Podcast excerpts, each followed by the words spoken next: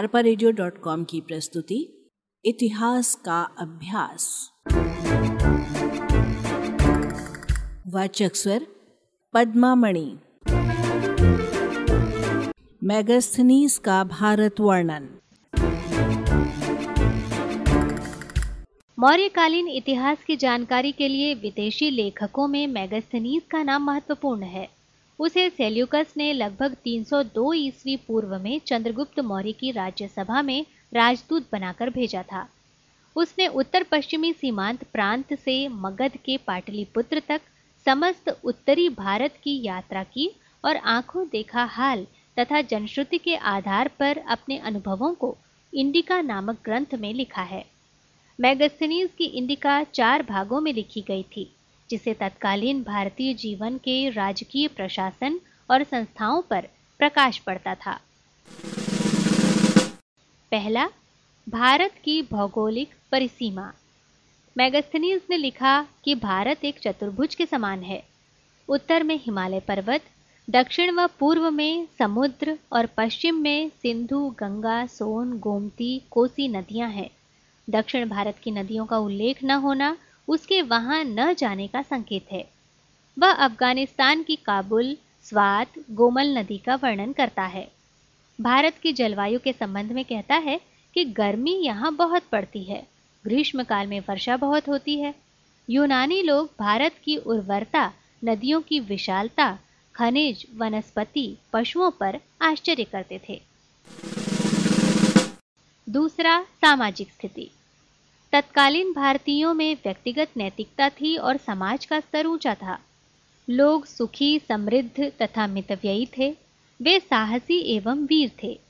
परस्पर विश्वास करते थे। न्यायालय की आवश्यकता कम पड़ती थी। जाति, प्रथा, समाज का मूल आधार थी। पैतृक व्यवसाय प्रचलित था। अंतरजातीय विवाह नहीं था। राजवंश एवं संपन्न लोगों में बहुविवाह प्रथा का प्रचलन था। सती प्रथा का उल्लेख नहीं है। सौंदर्य प्रसाधन की वस्तुओं का प्रयोग होता था। शव स्थान में छोटी छोटी समाधियाँ बनाने की प्रथा थी। विद्वानों का समाज में आदर था, जो शिक्षा का कार्य करते थे। मैगस्थनीज ने समाज में सात श्रेणियों का वर्णन किया है। दार्शनिक, कृषक, शिकारी, पशुपालक, व्यापारी और शिल्पी, योद्धा, गुप्तचर या निरीक्षक एवं मंत्री। तीसरा, आर्थिक दशा।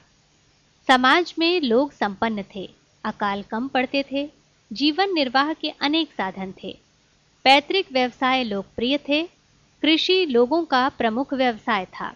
भूमि खूब उर्वरा थी, देश में अनाज और फलों की दो फ़सलें प्रतिवर्ष होती थीं। कुछ अधिकारी नदियों का प्रबंध करते थे, कुछ भूमि को नापते थे कुछ उन नालियों की व्यवस्था करते जिनमें से होकर सिंचाई के लिए पानी नहरों में जाता था। मैगस्तनीज ने लिखा है कि सोना, चांदी, तांबा और लोहा उस समय की प्रमुख धातुएँ थी। चौथा, धार्मिक दशा। मैगस्थनीज ने भारत के परिव्राजकों और सन्यासियों का वर्णन किया है और लिखा है कि भारतीय पुनर्जन्म में विश्वास करते थे। उस समय शिव और कृष्ण की पूजा होती थी। भ्रमवश उसने उन्हें यूनानी देवता कहा है। गंगा और सिंधु नदी पवित्र नदी मानी जाती थी। पांचवा, पाटलिपुत्र। मैगस्थनीज लिखता है, पाटलिपुत्र गंगा और सोन नदी के संगम पर स्थित था, जो नौ मील लंबा और डेढ़ मील चौड़ा था। इसमें चौसठ द्वार और 570 बुर्ज थे। यह नगर चारों ओर से काठ की दीवार से घिरा था। इन दीवारों पर तीर चलाने के छेद बने थे। यह नगर चारों ओर से 600 फुट गहरी खाई से घिरा था। समुद्र और नदियों के निकट के मकान लकड़ी के बनते थे, जबकि ऊँची जगहों के नगरों के मकान ईंट व मिट्टी से बनते थे। पाटलिपुत्र में स्थित राजप्रसाद का वर्णन करते हुए मैगस्थनीस ने लिखा है यह संसार के राजकीय भवनों में सबसे सुंदर है। इसके सामने सूसा और इकबताना के राजप्रसादों का वैभव भी तुच्छ प्रतीत होता है। तो ये था मैगस्थनीज का भारत वर्णन। अरपा रेडियो डॉट कॉम की प्रस्तुति, इतिहास का अभ्यास।